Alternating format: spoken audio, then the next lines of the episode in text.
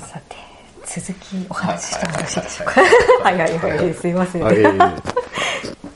ちょっと本編では触れられなかった件の話をはいつもそっちでやってるんです、はいはいはい。リスナーさんから質問をはいもらはいってました、はいはい。何か心霊体験などはしたことがありますか？あー。結構その心霊系否定派なんで、うんあれなんですけどただなんかちょっといまだに説明がつかないことはいくつかあるかな、寺でですか？お寺で。うん。なんかなんだろうそのまあうち玄関入るとはい。音が鳴るんですけど、音？音があのピロピロピロピロみたいな。あなんかファミリーマート自ー動あー自動ドアはいはいはいはいみたい。なあれが誰もいないのになったりとかちょ ちょこちょこありましたけ怖い怖い怖い怖い。へえどそういうのは。他にもありますか？まあ内線電話が鳴るとか誰もいないのに。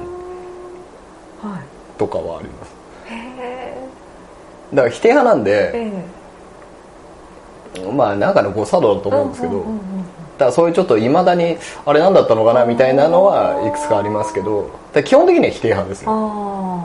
あへえまああの多分頭の中にその見える人っていうのは、実際多分出てくるんですよ、うん。頭の中には。うんでもそれって多分現実にあるものじゃなくて脳の中であの近いものに変換しちゃってるだけっていう認識ですから、うだからその壁のシミが顔に見えるとか、うんうんうん。内線それ内線取りました？あ切れちゃったんですよ。あ切れちゃったんですね。へえなんかあるんですねそういうの。まあ誤作動じゃないですかね、うん。うん。そしてはい。宗教とは何のために必要なのでしょうか？まあ説明のつかないことを自分の中で納得させるためじゃないですかね、うん。うん。説明のつかないこと。まあ、例えばあの自分の中であのその、まあ、知人のうん。知人の死が受け入れられないとかってうんうんなった時にどうしようかなとか、うん。あと例えばその自分の中で悩みで現実的に、まあ、解決できることは頑張れよって話なんですけど、うん。あの解決できないことも中にはあるじゃないですか。はい。でそれを自分の中に消化させるためのもの。だ哲学とか宗教は多分そういうものかなって消化させるためのもの。そうですねだからその宗教心とかって多分みんなバラバラだと思うんですけど、仏教が入ってくる前には神道があったわけですよ、で神道はどっちかというと神様お願いで神様が何とかしてくれますよって話で宗教の大半がそうだと思うんですよ、仏教に関してはあの教えてやるから自分でやれよっていうのが仏教なんあですよ。でそれがうまくそのまあ、いわゆる先祖崇拝先祖を大切にしましょうみたいな、うん。あのものがもともと日本にあってそれが仏教と結びついて今のいわゆる仏教とかの形になってるんで多分そういうところじゃないですかね、うん。だからその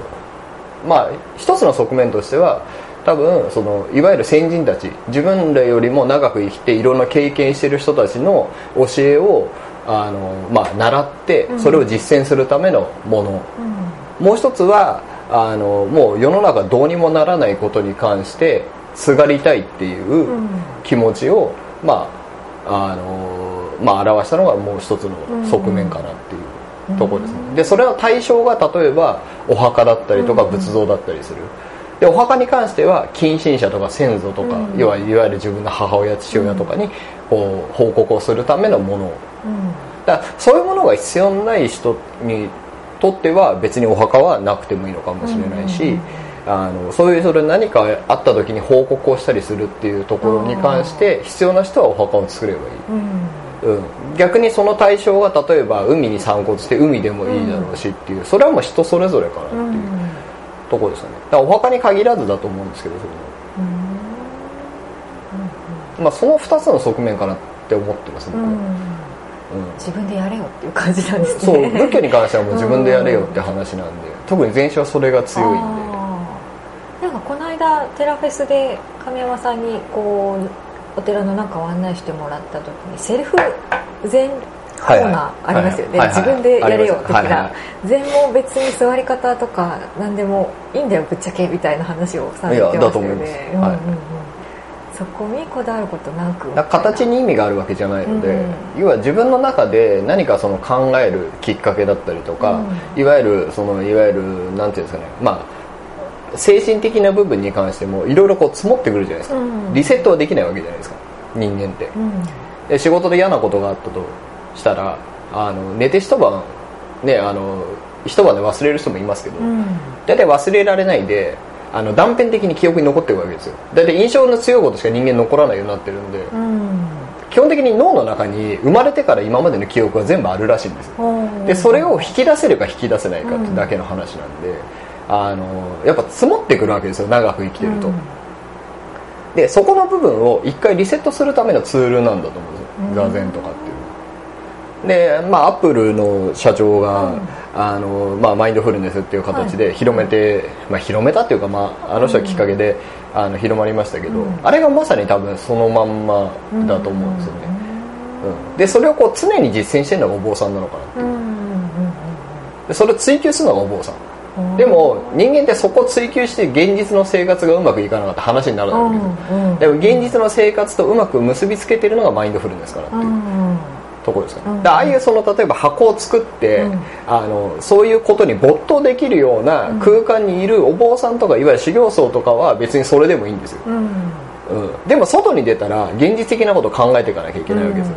大体その精神的な部分のいわゆる哲学的な部分。っていうところを追求しても現実に出てくれば他者との関わりもあるわけで社会との関わりもあるから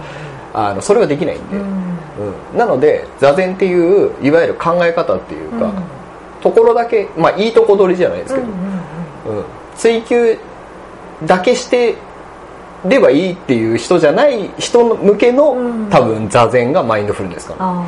っていう解釈ですね、僕の中では。ね、この前も本当にこういう仏教とかその宗教とかも形じゃないとか、うん、なんか日常生活で使えなきゃ意味ないじゃんみたいな話をすごく、ね、されてたので、うん、やっぱその箱を作ってるのは社会なんですよ、うん、そのお寺にしても何にしても、他者との関わりはないわけじゃなくて、上の人たちが他者との関わりを持って下の人たちはそれを考えなくていいようにしてくれてるだけの話なの、だ現実世界からこう、まあ、隔離された空間なわけですよ、でその隔離された空間の中にずっといられる、うん、要はそのベースを誰かが作ってくれてその中で自由っていうもので、うん、例えば自由っていうのもその勝手にするとかじゃなくて、うん、いわゆる禅に没頭できる、例えばまあ曹洞宗だったらですね、禅に没頭できる時間を提供してもらってるうちはいいけど、それがなくなった時にどうにもならないんで、うん。だから普通の人は多分そのお寺みたいな生活だけしててずっと一日座禅組んでて生活できるわけじゃないわけですよ、なんですけど多分座禅の要素とか禅の要素とか、まあ、曹洞宗の仏教もそうですけど、そういう要素って多分人間が求めてる根本なんですよね、その宗教とかっていうのは、うん、まあ簡単に言ったら例えばその人は亡くなったらもう無なわけですよ、何もないわけでも生きてる人にとってはそれじゃ消化できない部分ってあるじゃないですか、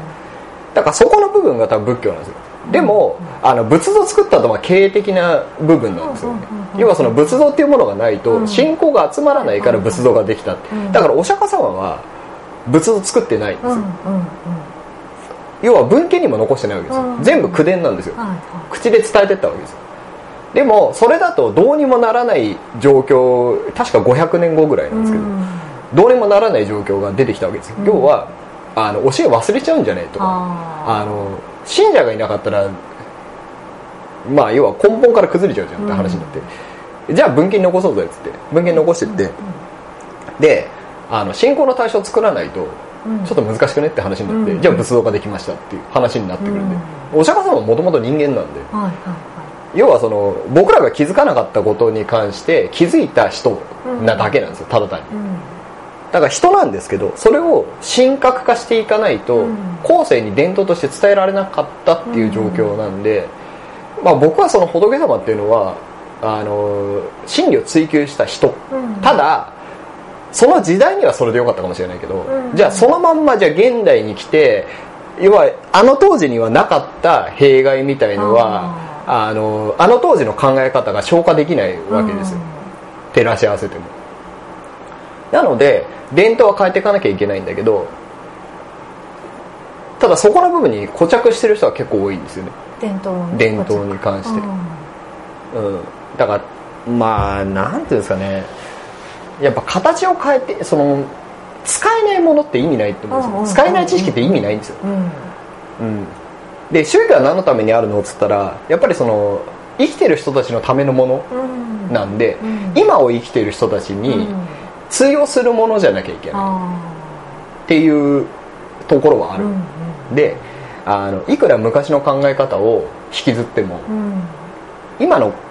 目の前にあることが解決できないじゃ意味がないうんので、だからそこをやっぱ追求していく必要が今後あるんじゃないかなっていうところはありますね、うんり時代とともにそもそも変化していくものそうですね。そういうあるべきなんじゃないかなみたいないやだと思います。うん。だから例えば昔だったら昭和30年代にあの今よりも家事の時間が3時間余分にかかってたあーはいはいはいはい。という話があって、じゃあその3時間僕ら余ってるかさ余ってないんですよ、うん。結局余ってんだったら他のことやれよって話になってきて、うんうんで今その3時間何に使われてるかっつったらスマホとかなんですよ、うん。パソコンスマホに使われてると、うん。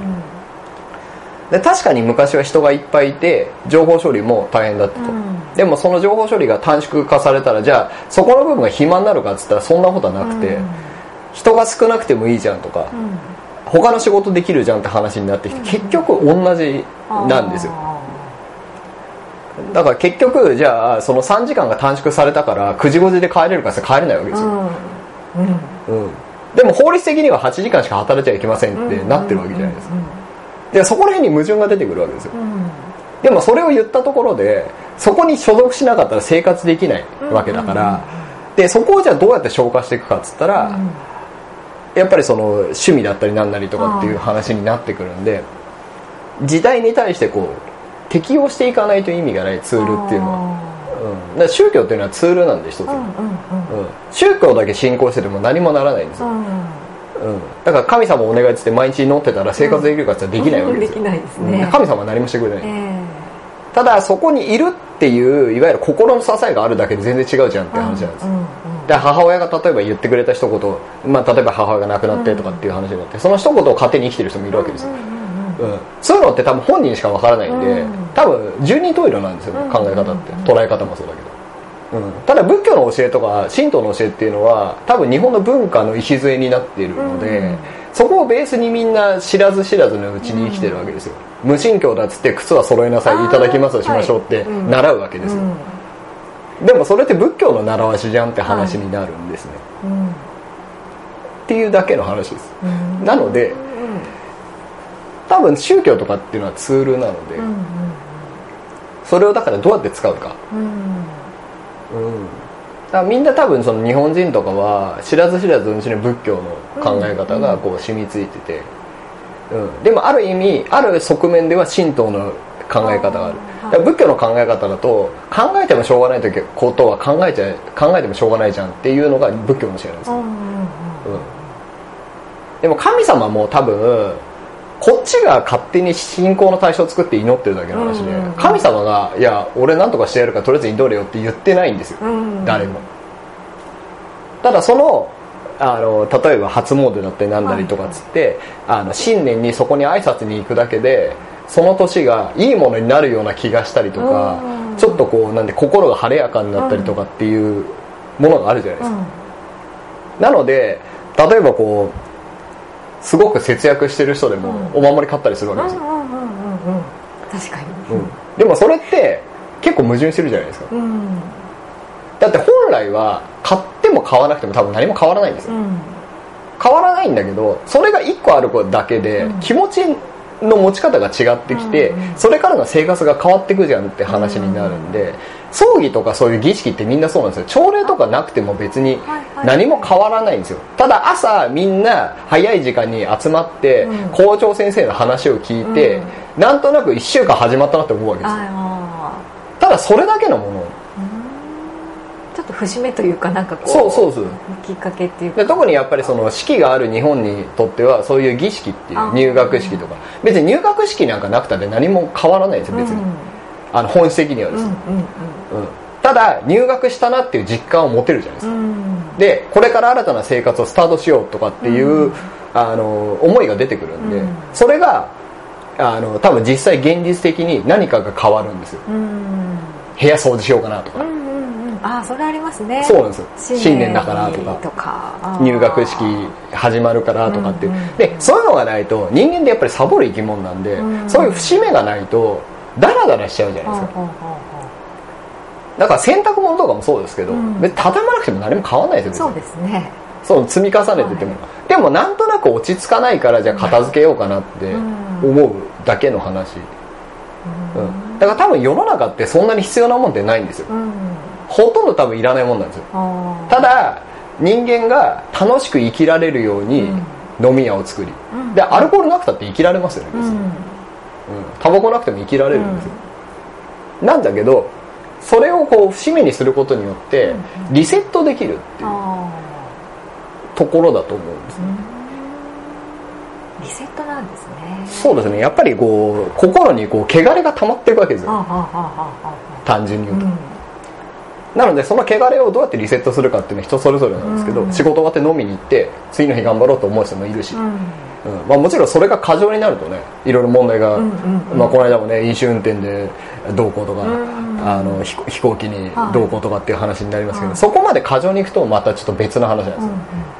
だから仏教だとその中道っていう考え方があるんで、飲みすぎず飲まないっていう選択肢じゃなくて適度に飲んで次行きましょうって話なんです、うん、この中道を維持できるかどうかっていうのが仏教の教えなんで。でこれにはどうするかいいかっていうと、いろいろリセットしていかなきゃいけないんですよ。でそのリセットのツールが座禅なんですよ。簡単に言うと、っていうとこいい塩梅で居続けるみたいなそうそうそう、ね、心が常に安定して病まずはっちゃけずみたいなここを常にこう平常でいくっていう。でそれがだから例えば僕の格闘技も一緒なんですけど、あの肉体を鍛えてその格闘技でできることによってあの心の平穏が保たれるわけです。そうなんですね。そうですね、うん、だから例えば絡まれても手を出さないとかっていうのは弱いやつほど手出しちゃうんですよやっぱ、うん、でも対処できるって分かったら手出さないんです、だからやっぱ格闘技である程度いってるやつで手出さないんです。よでも中途半端にやってるやつ手出すんですよ、っていう感じです、だからそこを維持するためのツールなんですよ格闘技とか、まあ人によると思うんですけど、うんうん、それは亀山さんにとって格闘技なんですね。保つためのツールがみたいな、まあ、格闘技だったりその経済的な部分だったりとかっていう。ところです。まあ、例えばギリギリで生活してたら心の余裕ができないわけじゃないですか、うん、である程度お金に余裕を持つにはどうしたらいいかとかって話になるし、あのまあ、肉体的な部分とかもそうだし、あとはそのここがなくてもこっちはいけるよっていうのが分かると、いけるじゃないですか、例えば勉強とスポーツだったら、スポーツはいけるけど勉強ダメだ、でも勉強しかないやつって勉強ダメになっちゃうと潰れちゃうんですよ、なので勉強がダメでもスポーツっていう行き場があるじゃんって思えば余裕ができる、ね、だから人間ってやっぱ表裏一体なんですよその病むやまないっていうのは。だからその病んでる人とかっていうのは特別なわけじゃなくて常にそういう方にひっくり返る可能性って全然あるんですよ。まあ医学的にもそのセロトニンがどうこうとかっていう話になってくるわけじゃないですか。そんなのは誰でもひっくり返るんですよ。その人は生まれながらそうなわけじゃなくて何か出来事があるとって話になる。で例えばあの学校しか行き場がない子供たちいじめられたら行き場がなくなっちゃうわけですよ。死ぬしかないなってなるわけですよ。でも実際例えばあの習い事があって、うん、勉その学校があってとかってさこっちがダメだこっちに逃げられるんですよ、だから一箇所しかない人っていうのは、うん、やっぱり落ちやすい、大人になっていくと居場所がどんどん増えていくじゃないですか、ね、だからその、コミュニティがいくつも出てくるんで、病むやつがやっぱ少ない、でもどうしても例えばその家族とか持って逃げられない状況の人とかっていうのはやっぱり病みやすいんだけど、もう自由な人、うん、まあ俺もそうかもしれないですけど、うん、自由な人っていうのは別にここがダメだったらこっち行けばいいんですよ、はいはいはい、ここが絶対的なものじゃないかから日本人とかって会社が絶対になっちゃうんで、うん、やっぱり潰れやすいですよね。ですね。クビになったら生きていけないって思いがちみたいな、ね、いや生きていけますからでもそんなことないんですよね、実際。特に仕事なんか溢れてるわけですよ、ただ仕事がないってやつは大体あの選んじゃってるじゃないですか、はいはいはいはいだけの話なんですよ。はいただ単に、うん、だからそういうもののツールの一つとして宗教だったりなんとかっていうのがあるんじゃないのっていうあの感じですかね、うん。なので使えないツールなんか持ってるもしょうがないんで、うん。やっぱ使えるツールにしていく。うん。でそれにやっぱ知ることが大事じゃないですか、うんうんっていう感じですかね。うん。知ること。知ることですね。実態知ってると怖くない？ああ実態を知らない、うん。確かに。ぼんやりとなんかわけわかんないって怖いですそう怖いじゃないですか。うん。か学生から会社に入る時のこととか想像してもらえると。怖いねうん。怖いじゃないですかなんか、うん。でも会社分かるとそんなでもないじゃないですか、ねこんなもんかみたいな。ですよ大丈夫って思えますよね。そうなんですよ。だから小学校から中学校に上がる時うんみたいうんうんうん。な感じでちょっと怖い。緊張しますよね。そうです。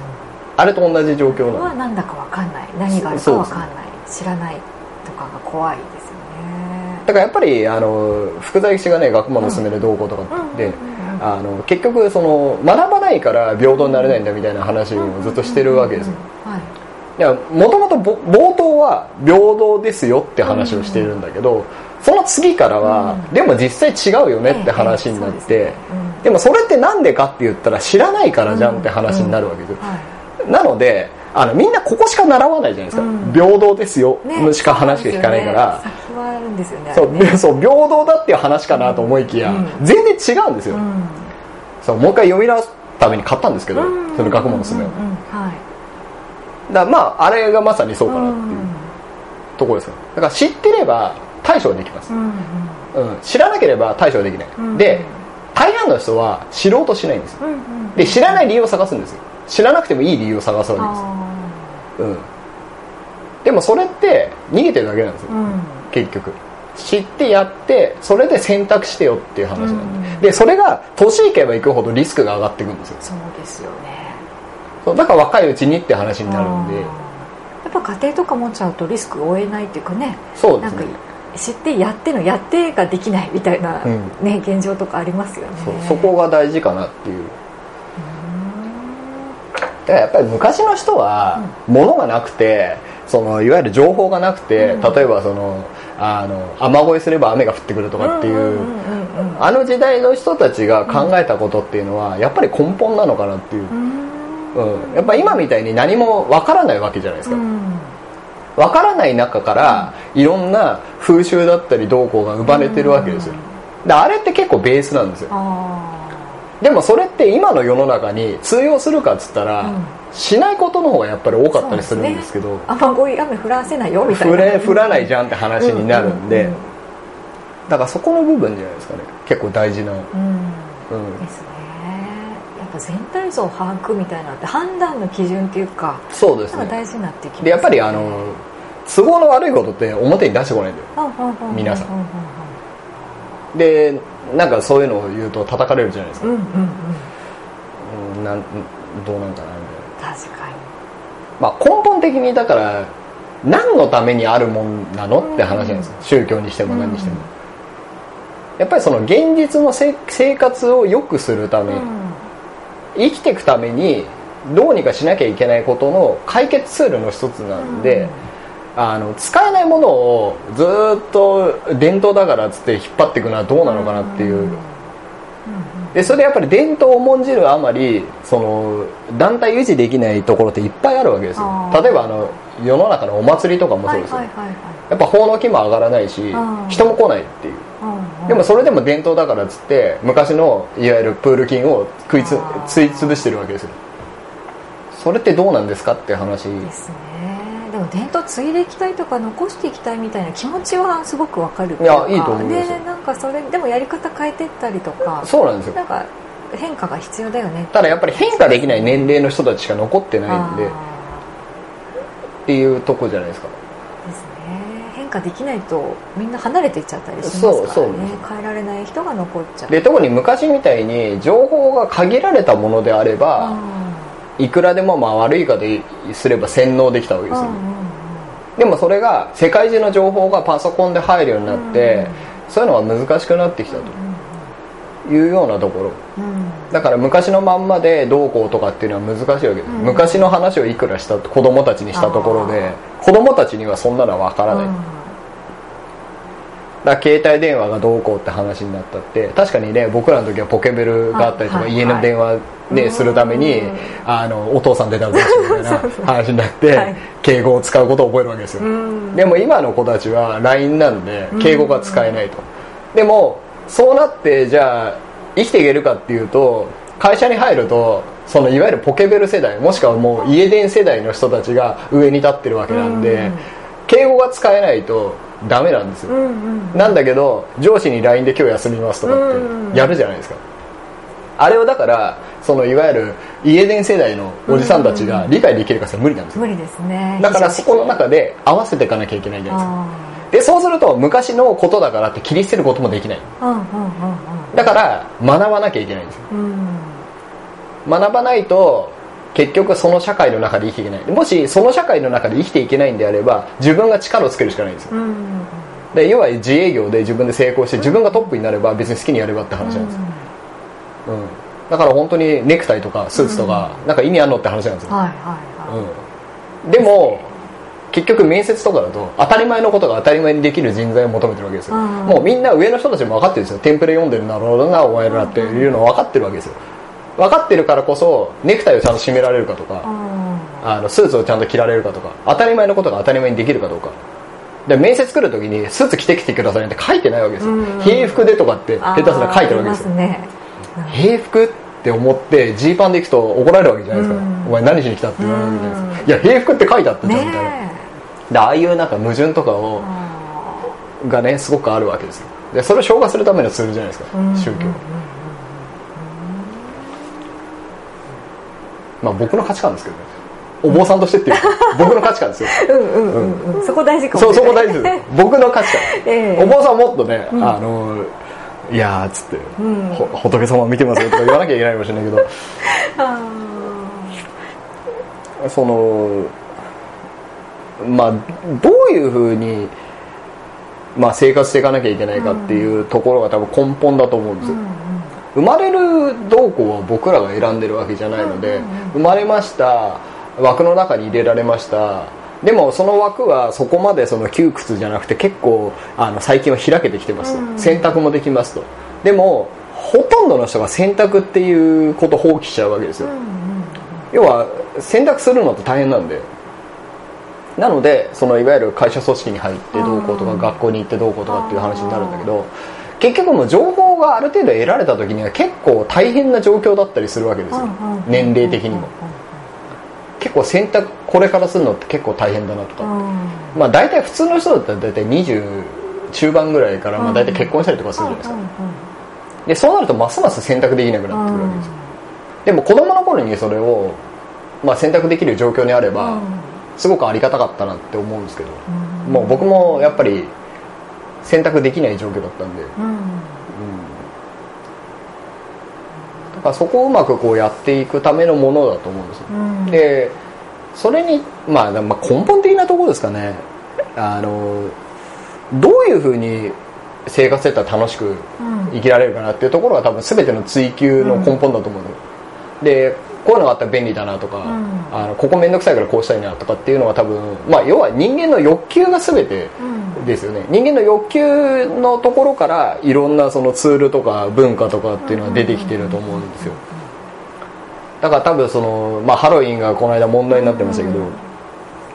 まあそれはね抑圧されててもう好きにしていいよっていう状況になったら、うん、あれ絶対一人じゃやんないんですよね。そうですね。みんなやってるからいいだろうって話で集団心理がやっぱ働くんで、